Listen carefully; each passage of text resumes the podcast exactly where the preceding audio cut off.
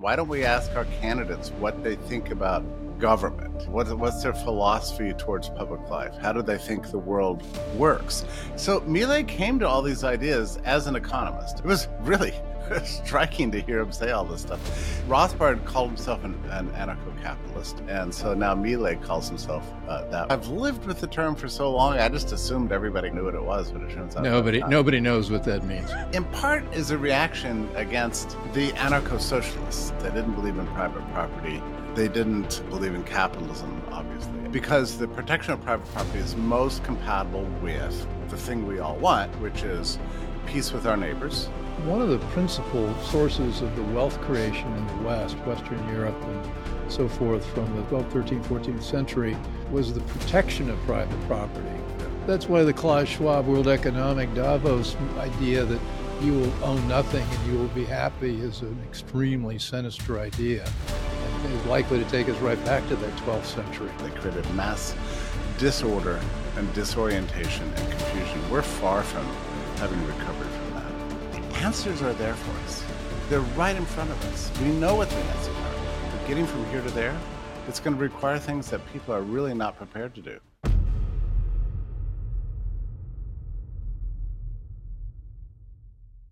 Argentina's new president, Javier Milei, is a former goalkeeper for a well known soccer club and the lead singer for a Rolling Stones cover band. He also taught for more than 20 years as university professor of macroeconomics, economics of growth, microeconomics, and mathematics for economists. Mm-hmm. Uh, an iconic moment in his, in his campaign for president was a video that went viral where he's dressed up in a yellow and black suit with a mask and a cape, singing Giuseppe Verdi's classical operatic piece La Traviata as an anti money printing parody. His aides shouted as the song ended, a round of applause for Javier, General ANCAP. ANCAP is short for anarcho capitalist, the new president's proclaimed ideology. Milei believes the state is not the solution, the state is the problem. I'm here with Jeffrey Tucker, my old friend, Wonderful man. Jeffrey Tucker, you founded Brownstone Institute based in part on this idea. You are also an outstanding protege of Murray Rothbard, who coined the term. I find it all very appealing, but there are obviously a lot of practical problems with it. So, what's this all about? I have to say, uh, it's something of a refreshing thing to see a head of a state at least proclaim a philosophy. I mean, that's the first thing that's kind of remarkable. You know, I, I wish actually that I've thought of this, about this for years. Like, why don't we ask our candidates what they think about government? You know, what, what's their philosophy towards public life? How do they think the world works? It obviously impacts on how they're going to be governed, but I don't recall ever hearing a person being asked that question. The last uh, candidate, last major figure we've had and uh, at any high levels in the United States who had a philosophy of governing was Ronald Reagan, of course, you know. And well, well you know, you, you mentioned that. I actually said to somebody this morning, he reminded me of Reagan in this mm-hmm. sense, mm-hmm. is that Reagan spent 10 years on the road giving his speeches for GE, and he spent every single day reading uh, the great the great writers and thinkers, developing his own views about that and writing his speeches. And so he developed a deep bedrock philosophy. And the reason I mentioned Milei's 20 years as economist is that he did the same thing. I mean, he he knows his stuff and he knows what works and what doesn't work. And mm-hmm. it's the same thing that you and I think. I think it's a fantastic uh, uh, place to start. And well, he's going to have so many enemies. I think he might withstand the uh, the the barrage. Maybe, and uh, he's fighting philosophically uh, in the first instance, which I find just intriguing. At least people know exactly what he believes, and he says it with a great deal of confidence. He says, you know, the state has failed. Uh, the market works, freedom works. Uh, the government management doesn't does not. He gave yesterday a long talk about the failure of socialism, communism, fascism, central planning, uh, political uh, despotism over society, and about the virtues and beauties of, freedom itself, and how business needs to be uh, free of regulations and we need to have enforcement of property rights at all levels of society. It was really striking to hear him say all this stuff.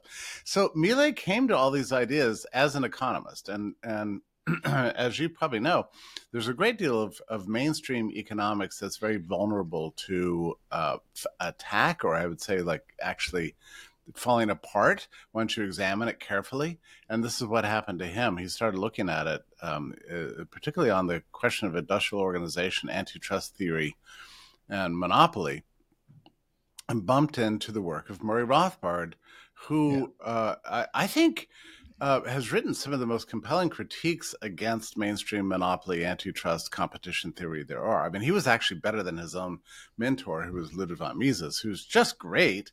But Rothbard uh, became very precise on this stuff and really just shredded the whole thing. And Milei said that after he read that, uh, he realized he'd been teaching the, the subject incorrectly for the last you know 20 years yeah. and uh, went through a major intellectual metamorphosis and then obviously started uh, feeling as if rothbard had a lot to say about a lot of subjects and so threw himself into it um, my guess is he read the last section of rothbard's great uh, treatise called man economy and state and it's a section where uh, it's called Power and Market. Actually, it was published as a separate book. Now it's all together in one, but it's a wonderful thing because he takes apart every conceivable form of government intervention in the economy and shows what's wrong with it.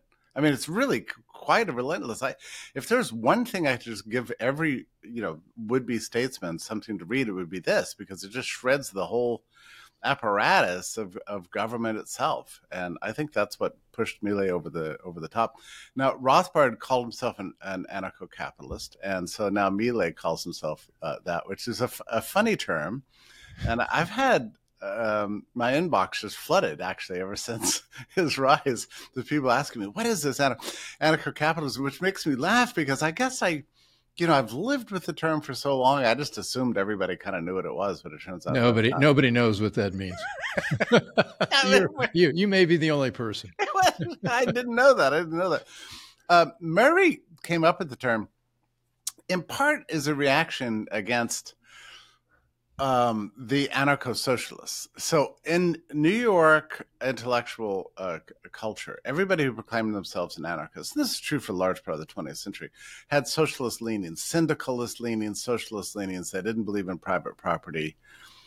They didn't um, believe in capitalism, obviously. I mean, well, Noam Chomsky is a good example of that. A guy well, claims. Well, well, calling yourself an anarchist in New York, particularly Greenwich Village, was a great way to meet girls and it was a very it was a very sexy thing to be counter countercultural. yeah. So yeah, the t- anarchism has generally belonged to the left. Uh, sure. Like yeah, I have to look back even to, to Marx. I mean, Marx called himself an anarchist. Uh, because all the socialists called themselves anarchists. Well, uh, Murray's view uh, was that, and he got this view in part from uh, his mentors, Ayn Rand and Ludwig von Mises, was that if you leave people alone, they will figure out how to create private property and how to protect it. Because the protection of private property is most compatible with the thing we all want, which is uh, peace with our neighbors. You know, you, you mm-hmm. can't have peace with your neighbors unless you recognize what's the difference between mine and thine. That's how we get along with each other, recognizing who owns what. So, in the course of human evolution, we've we've figured out how to obtain peace with each other through protection of of our rights to private property and uh, the freedom to exchange that property. That's how we benefit from each other is by recognizing uh, and respecting property rights and then engaging in trade with each other. So, well, as you pointed out, as you wrote in your piece in the Epoch Times, mm-hmm. it's not a plan. Right. It's a prediction. And it's right. a prediction of what you come up with after people interact voluntarily with each other. That that's the critical thing. And uh, there's a there's a, a, view on the left that's been pervasive for a very long time that we only have private property because of a ruling class imposition of some law or some uh, conspiracy by the courts or by the king or something. And uh, it was Murray's view uh, as as was uh, his mentor Mises and Ayn Rand, that you have private property because of the existence of certain limits in the world. That limit being scarcity, which is to say, we can't all own the same thing at the same time. That's not possible. I mean, this coffee cup is mine. Um, if somebody takes it from me, it's no longer mine. That's why we need to figure out some rules for the engagement of the material world. And the number one rule we've come up with is private property. It didn't have to be imposed by the king or a court. It could be protected by a king or protected by a court, but it can mm-hmm. also be protected by private title companies, which exist all over the United States and always have in the history of capitalism. Well, you see a lot of claims for private property in kindergarten. It's a fairly it's a fairly basic instinct we have that this is mine. Yeah, and so the the idea of, of Rothbardian uh, anarchism was to say, well, I'm I'm an anarchist, but I believe in private property, and it wasn't just over things like consumer goods or the things around me. Uh, he believed strongly that there should be private property in the means of production itself, namely capital. Okay, so so he thought that capitalism itself was an outgrowth of voluntary interaction. If you leave everybody alone, they will, on their own, create capitalism. So, well, yeah, that was an unusual view, actually. Well, well, but I've I've thought for a long time, and you've studied this much more than I have, but one of the principal sources of the wealth creation in the West, Western Europe, and so forth, from the 13th, 14th, 12th, 13th, 14th century was the protection of private property. Yeah. And as we've evolved from a feudal society to a bourgeoisie mm-hmm. with property and, and ownership of the means of, of, production and things like that, that was the thing that drove the dramatic sure. growth in the economy sure, and sure, the innovation. You, own, even, you, own your, you own your innovation. The king didn't own it. Yeah, that's right. And I guarantee you, you can look around the world today and find, and you know, the poorest societies in the world, and they, the, one of the reasons, the major reason they're they're poor, is because they don't protect uh, property over capital. And so you look at a place like like Haiti. What happens? You know, everybody in Haiti is entrepreneurial. They're enterprising. They're working hard. They're they're not lazy people, lazy bums, or whatever. Everybody's working hard. The problem is, anybody gets rich and develops you know a pool of capital from which they can hire laborers and invest in the future it gets pillaged by the state. Right. so the absence of private property and, and, capital is a major reason for for poverty. And um, it's also the case that without private property and capital you don't have an exchange of capital so you can't have financial markets and then you don't have prices attached to those capital. And without those prices, you can't have accounting. And without accounting, you can't have profit and, profit and loss. Without profit and loss, you have no idea what you're doing. So the whole society collapses into chaos. That, that's why the Klaus Schwab World Economic Davos uh, idea that you will own nothing and you will be happy is an extremely sinister idea and is likely to take us right back to that 12th century kind of it's a it's a weird view uh it's almost he's saying you will own nothing but maybe he and his friends will. Will, own will own everything you know, so. so you you point out that and i think this is an important distinction he's been called right wing and you you talk about the right in France, the right in Prussia, the right in America. Talk uh, amplify that. Yeah, I don't. So I, I we have to reject this language of, of right wing to apply to somebody like Milei it, or anybody with a, uh, a, a classical liberal impulse like this. Um, there is such a thing as a political right. Uh, in in France, it was attached to the uh, the partisans of the of the old regime right? The opponents of the French Revolution and the people yeah. who wanted unity and, in state and church. That's true throughout Europe, and that's true in the Prussian um, uh, Empire uh, uh, after the end of the Napoleonic Wars. Hegel said, "Look, what we really need is complete unity between the church and the state." And then everything in society should follow along to that lead. The state and the church together are godlike. Okay, so that was considered right wing in 1820 in Prussia right wing in uh, the UK and sort of uh, Commonwealth countries has always been about a Tory control. It was about uh, the the lands attached to the monarchy and the preservation of a kind of a traditionalist hierarchical society. Okay, so that that was what right wing meant in France, in Prussia, in the UK. Uh, right wing in the United States doesn't really have much of a history, really, before the 20th century, and mostly it was used as an epithet to uh, yeah. throw at anybody who resisted socialism. But if you wanted to identify right wing in America, if you wanted to do that, it would be associated with sort of Hamiltonian industrial protectionism and mercantilism, that kind of stuff. But anyway, well, it's also it's also associated with the religious right who wants to use the state to enforce. Their idea about what ought to be, so it's still using the state and not yeah. not not letting voluntary exchange or, or free choice uh, rule the outcome. Uh, and it's very tempting in our in our times to to because we get so so um, bludgeoned by the left. Yeah. Uh, we we get tired of it, and they keep calling us right wing. At some point, you just want to go, okay, fine, I'm right wing. you know, I get it. I you know I understand it, but it's, it's like not, being called a racist.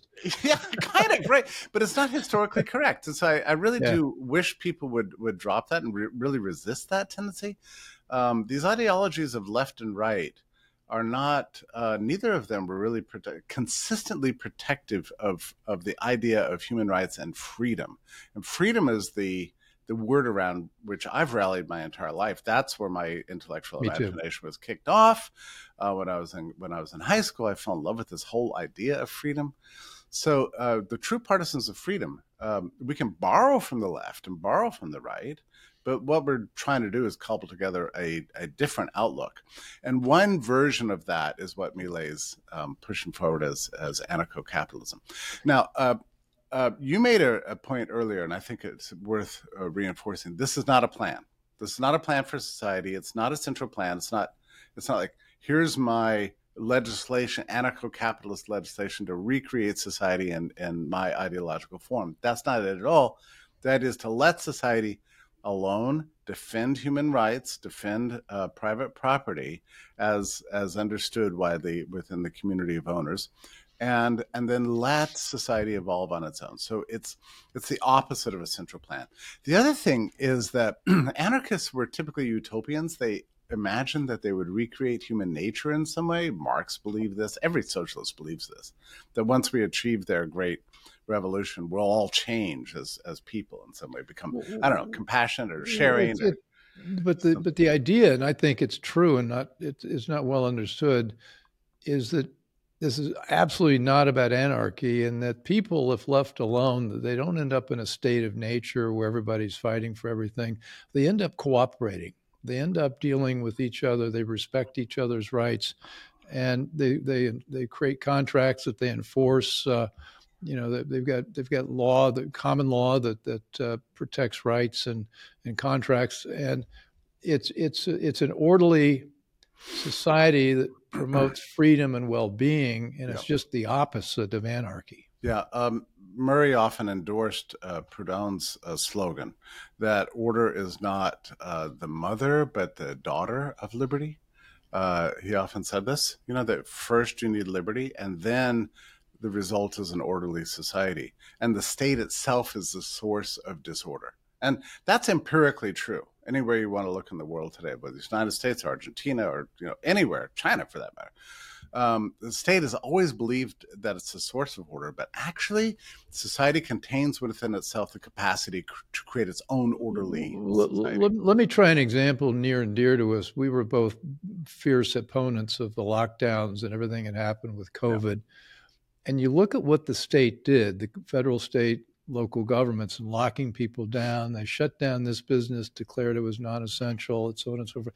They went in and, and decided in their infinite wisdom to, to you can do this, you can't do that, rule from on high. And what they did is they broke the economy, and we're still paying the price because the economy is a whole set of micro relationships among people and businesses and each other, supply chain things like that. All these all these edicts from the state wrecked an economy which was actually doing just fine, thank you, and now we're still uh, we're still trying to heal that. They said in those days that they didn't care what happens to the economy because the economy is just the stock market. Um, that, that, that's that's what Fauci said. I'll leave the stock market to others.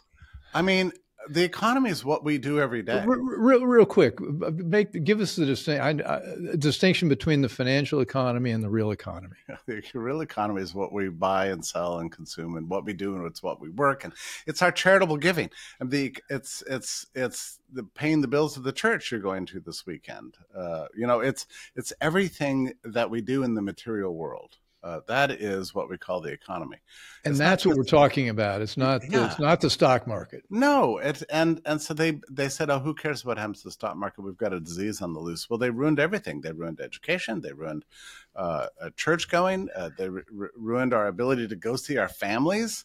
Yeah. Uh, if they're sick, to gather for weddings and funerals. That's the economy. The economy is how we live.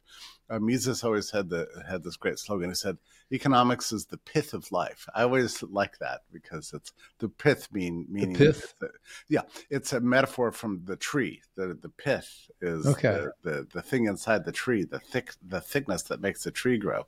And he said it was the pith of life itself, and therefore it's the proper study of every every human being. So yeah, they were very dismissive towards the economy and uh, that was very dangerous because it has shattered culture. It's shattered our psychology. Our health has yeah. never been worse. We've yeah. never been more depressed. Mental illness, substance abuse, uh, learning loss, uh, isolation from our, uh, from our neighbors, meanness in general. it's all taken a toll since lockdowns. Well, that's a topic of conversation all the time now with a lot of my friends. We get together and we say people seem to be changed, and it's uh, it's it's it's it's hard to it's hard to describe, but it's real. I agree with you. And so here's a great example. The the state uh, attempted to impose an order on us, and look what they did. They created mass disorder and disorientation and confusion. We're far from having recovered from that. Well, Murray Rothbard took it all the way. He didn't think we needed a state at all. In other right. words, if we're going to get together to, if we need roads or bridges or things like that, instead of the state doing it, we'll develop a voluntary group that gets together and we'll pitch in and we'll make that happen. That's a tough, that's a tall order. It is a tall order, but you know, Murray always proposed this as an intellectual challenge. He would always ask you, uh, can you think of anything that society needs, necessarily, absolutely needs to have done that the state can do better than people can than people can on their own, working through voluntary interactions and exchanges? I mean, that's that's the way Murray put the challenge to me. And I thought over, I thought, I thought about it for many months. Did a lot of reading. I couldn't come up with anything, and so I came up to him because I didn't. You know, here's the thing: I didn't want to be an anarchist. You know. I mean, do I look like an anarchist? I mean, I didn't want to be an anarchist. Well, you so, don't look the part, but I, I, I but I said, I said beneath that, beneath that uh, rather dapper exterior lies a real revolutionary. I know that.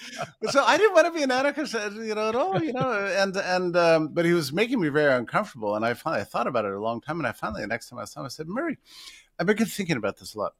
So if I conclude that there's something that definitely needs to be done in society, uh, that that that there's there's nothing that we definitely need that the state is uh, by definition and by experience, better at doing than society itself. Uh, if I can make that conclusion, does that make me an anarchist? And he said, Well, certainly it makes you an anarchist. That's what you are. I took a big, big, deep breath and I said, Well, I guess I'm an anarchist. And he was, you know, he was a darling man. You know, he was quite short and very uh, um, effusive and exuberant. And he just jumped up in the air like like a like a little elf, leaped three, yeah, three feet forward and grabbed my hand and said, well, "I'm so glad, Jeffrey, you're an anarchist. You're an anarchist now." And I was like, "Oh, okay." So every time I have these discussions with people, uh, and that same more or less conversation is replicated, I always uh, try to reproduce his mannerisms. So so but you know we're digging into this a bit. Another thing you, you point out is that this is there are lots of people who might call themselves this but there are lots of different versions of yeah. it. I mean sure. you know we all i you know i was all caught up in Ayn Rand and atlas sure. shrugged and fountainhead but Ayn Rand believed in the state she did and so there's a distinction between what we're talking about and what she thought uh, there is. Uh, so he was a real fan of Ayn Rand, but And I, I really have to say this name on this podcast because it doesn't get any attention. Uh, the name of the man who actually converted Murray to the anarchist side, uh, his name is Frank Chodorov. So it's C H O D Chod O R O V. And he was the son of uh, some Jewish uh, immigrants, I think from Russia in the 1890s, but was a very prominent writer. He used to write a little bit for National Review, but um, wrote for the New Individualist. Um, he started um, what is now today called the Intercollegiate uh, Studies Institute, which used to be the International Society of Individualists. Um, a really important writer in post war America in in New York intellectual circles, and even now his his writing is really compelling. But um, he and Murray became really good friends. Uh, Chodorov famously said, "If any anybody dares to call me a conservative, I'll give him a punch in the nose." So you know he was he was just a really good libertarian anarchist, but unusual uh, in the sense he had very broad reading, and he was reviving, you know, an old uh, tradition in Europe of people who believe both in private property and in the possibility of a stateless society, meaning a society without a state, and convinced Murray of that, and and let and and Murray was attached to the sort of Ayn Rand view that you had to have a state to protect property, uh, pr- property, uh, provide courts, provide police, this kind of stuff. And Chodorov said, look, anywhere you look, you can see private police are better than government provided police, which end up protecting criminals. I can tell you that's true. It really is well, true. Well, we're seeing that right now. I, I had a convenience we're, store owner uh, two weeks ago tell me that the state. Whoops, I'm sorry about that change in my in my camera. Here. You were making a point. It was a good one. We needed a close up here. what? No, this is terrible. Let's get back to normal. Okay. Mr. DeMille, I'm ready for my close up. Okay. Crazy. Um, yeah, I'm gonna, I'm gonna turn that off now. Okay, back to normal. Uh, all this smart technology isn't so smart after all.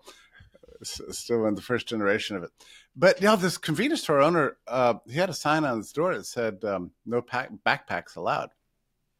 I said, "Why aren't backpacks allowed in here?" So he said, "Well, because people walk in, they fill up their backpack with goods, and they run out the door." I said, well, why don't you call the police? He said, the police, the police uh, do nothing. They protect the criminals. The police are on the side of the petty criminals. That's what he told me. And I was like, oh, this reminds me of what Chodorov told Murray. Uh, another thing that he would point out about the question of courts, uh, the courts are, you know, unbelievably unfair and incredibly inefficient. You would always rather go into private arbitration than courts. That should tell you something. And in terms of the protection of property, Rand always thought you needed uh, government to protect private property, to assign titles and that sort of thing. Chodorov would point out we have a long tradition in the Western world of title companies. The private markets themselves are very good at um, enf- enforcing and deducing and recording who owns what. If you've ever tried to buy a house that doesn't have a clean title, you know this problem. You've got to have a clean title even now or else that exchange will not be made. Well that's not because of the government. That's because of the banks and the title companies and your own personal interest. Sure. If you don't yeah. have a clean title you're not going to be able to resell your house later. So there's this weird way in which all the things we think the state uh, uh is supposed to act on our behalf actually markets are better at doing those very things there's another aspect to this, which is that it's actually quite dangerous to create a, a state because, as Acton said, power corrupts and absolute power corrupts absolutely. You know, it's just a tendency that happens. Mm, we mm. have yet to figure out a very good technology for restraining the state once we have it. We've tried kings, we've tried um, uh, constitutions, we've tried all sorts of things, and nothing really seems to work. Every time somebody gets power, they tend to abuse it. So putting all this together, you come up with a, a kind of a, a, beautiful vision of what he called anarcho-capitalism, which is an orderly society that protects private property, protects human rights, but doesn't introduce the grave moral hazard of having a monopoly and power the, on the part of the state. Well, we're about to see how this works in Argentina. He's now what been in office three, four weeks. Uh, yeah, I, yeah, that's about about a month, and I guess he's already started announcing. Uh, the shutdown of agencies. And Yeah. You know, Argentina, as, as, you know, was one of the wealthiest countries in the world yeah. the, in 1900, and then bad ideas, socialism and, and worse, Marxism and seizing private property, all the things that we're saying uh, you ought not to do is exactly what they did. So they're they're they're an example of an extreme example of this bad idea has gone gone wild. He's now trying to bring that back into uh, in this alignment with something that we'd like to see happen. That the entrenched interest yeah. against him doing that are enormous. Enormous. He, he, wants to shut down the agencies, and then the world, you know, the IMF and the World Bank, they're already opposed to what he wants to do. And so it, will it'll be. What's your? Uh, are you following this? And how do I think- am, I, but you know, I don't speak Spanish, and so I have to rely on others to to help me through it. I, I, I wish him all the best, and my. F- my first thought on this so far is that it seems to be going well. He seems to understand the urgency of acting now. He passed a, you know some new edicts, you know, abolishing all sorts of agencies. Let's hope he didn't consolidate them. You know, I would have to look at the details, but it looks it looks so far pretty good. And it's getting rid of labor uh, legislation, uh, business regulation. Look, if he can act fast and we can fire up the the freedom impulses within people and and inspire some ebullient optimism towards enterprise and protection of property and get rid of all the regulations of bureaucracies, we could see this economy turn around very quickly. Now, there are two enormous problems he's dealing with. One is the government spending angle, because the uh, publicly funded pensions are the number one problem Argentina has right now. This is where the state has obligated itself to pay people, vast number of amounts of the population, forever, you know, an enormous amount of money for doing absolutely nothing. I mean, this is like the equivalent of our Social Security, except much worse, actually. Um, so it doesn't just apply to public sector employees, although it does apply to them. It applies to vast numbers of the population. But you know, it's weird because it obligates everybody else in the population to forever pay for these continuing obligations that are not actually funded. So what are you going to do with those, I don't really have the answer. I've talked to a, a lot of his advisors a long time about this. Uh, there's no easy way. You can maybe sell off the obligations to other, you know, I don't know, maybe issue issue bonds that are going to be privately held. I'm not sure how you cut those out.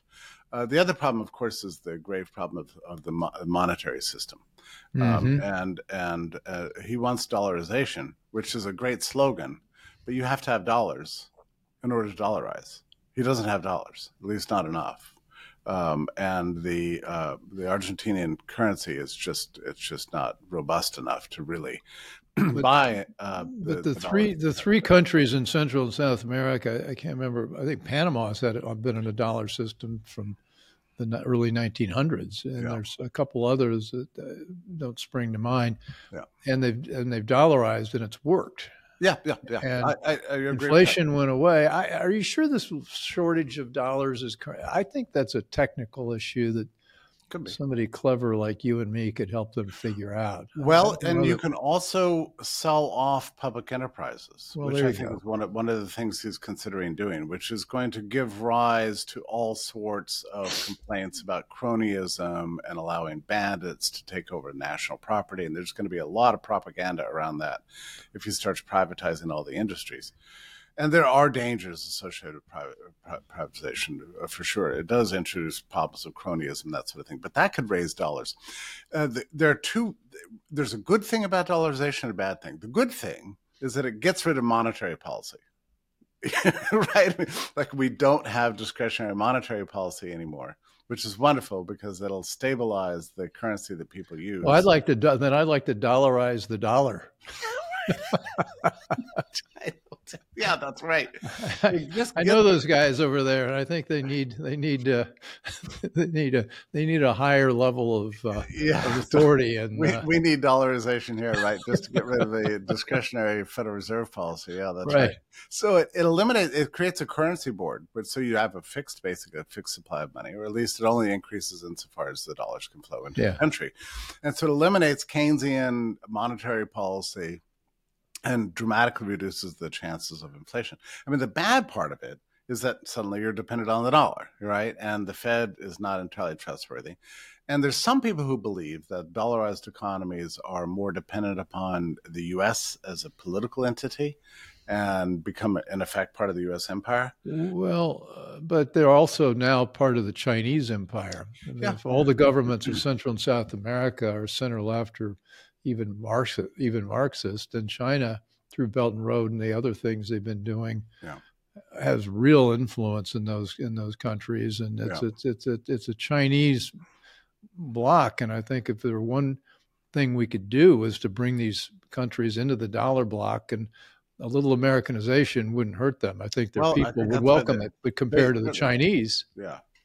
Ideally, what Milei would do, and I and again, his advisors have said that he intends to do this, is really establish a kind of a a, um, a country with competitive currencies, so that yes, you have an official currency, the dollar, but that other things that trade with the dollar, for example, you know, cryptocurrency, Ethereum or Bitcoin, or whatever it is going to be, or gold or silver or whatever the thing is, or some other foreign currency, can also be used in payment of taxes and public debts and that sort of thing. So you have a society with many uh, currencies floating around. Now, you know what's interesting about this? Americans cannot conceive of it. I mean, we just can't. I mean, for some Americans just think you can only have one currency in one country and that's it. In most parts of the world, people understand that's not true. Uh, right. Uh, I, I, learned this years ago when I was uh, uh, went to Nicaragua under Daniel Ortega sometime in the 1980s, and I was astonished to see seven and eight year old kids out on the streets beating the official exchange rate, of the Nicaraguan peso, or whatever it is, uh, relative to the dollar. They were they were trading and arbitraging currencies. I mean, these kids, kids, little young kids of seven and eight years old with better math skills than you know graduate students at Harvard, uh, and they're able to communicate what the the market exchange rates are. I mean, like most people in the world are very good at at dealing with multiple currencies. They they can keep the math in their head. It's just a matter of well, that was Europe before the Europe as well. Remember traveling around Europe with pockets full of this, that, and the other thing, and yeah, it's even true in Canada now. You can use yeah. U.S. dollars, or you know, but it's only Americans are some of the one of the few people in the world that really believe there only can be one currency in a country, and that's just not true. So, I, ideally, and and by the way, Milei understands this, and his, his his advisors do that a competitive currency situation would be the ideal outcome. So, not just full dollar monopolization, but really a genuine competitive currency environment. I wanted to get away a little bit from the technical to the philosophical and the human. There are a lot of people, including me, that thinks in America freedom has lost its uh, its status as an ideal for an awful lot of people, and we live in a society where people feel like victims and the people ought to be taken care of, protected, and freedom and self determination go hand in hand. And what Milei Milei is proposing is something where people begin to take charge of their own lives again, and they've got to function in a way that's, uh, you know, uh, self self reliant, self protective, taken care of, and a lot of people don't want that, and a lot of people have fallen into bad habits as part of the uh, the the you know the, the state uh, providing everything. Yeah. I think that we have that problem here. And what do you think about the the cultural habits that he's going to be forced to change to make it work there. That's empowering and thrilling. And I think so. Yeah, and you think it, so, but I'm yeah. not so sure. I don't know. I don't, I don't know, know that we're. I don't know the. Uh, but know you know, the, the human human person is built with creativity, imagination, and a longing to be free. They I quite agree. Need to be reminded of it from time to time, and have leaders yeah. that strongly believe in it and preach it. I I strongly believe in preaching the idea of freedom. It's one of the things that drove me out of my mind about about uh, uh, Obama, President Obama. I mean, he's so erudite and so intelligent, and so well read, and he could do you know interviews lasting hours where you could reprint every sentence, and it was all so impressive. But there's one word he never said, and that word was freedom. He just didn't yeah. really believe in it. And it was my problem with the Bushes, too. They didn't seem to believe in it. And uh, uh, I don't know. Biden, the last time I've heard him say the word freedom was was about uh, uh, forget your freedom. You need to get your shot. So you remember those days, right? And, oh, and yeah. people online were spelling freedom free dumb with a you know MB at the end. So yeah, it's tragic how American culture has just been consumed by this sense of dependency and despotism, and it's highly dangerous. Like we sing about freedom in our patriotic songs, but do we really believe in it and practice it in our public lives anymore?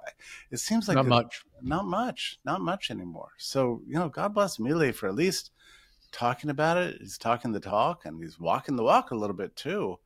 Um, I hope we don't have to decline as far as Argentina did before we we turned the uh, turn, turned the corner.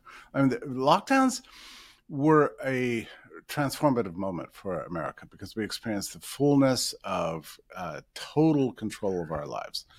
Churches, weddings, even domestic capacity restrictions, where we could travel.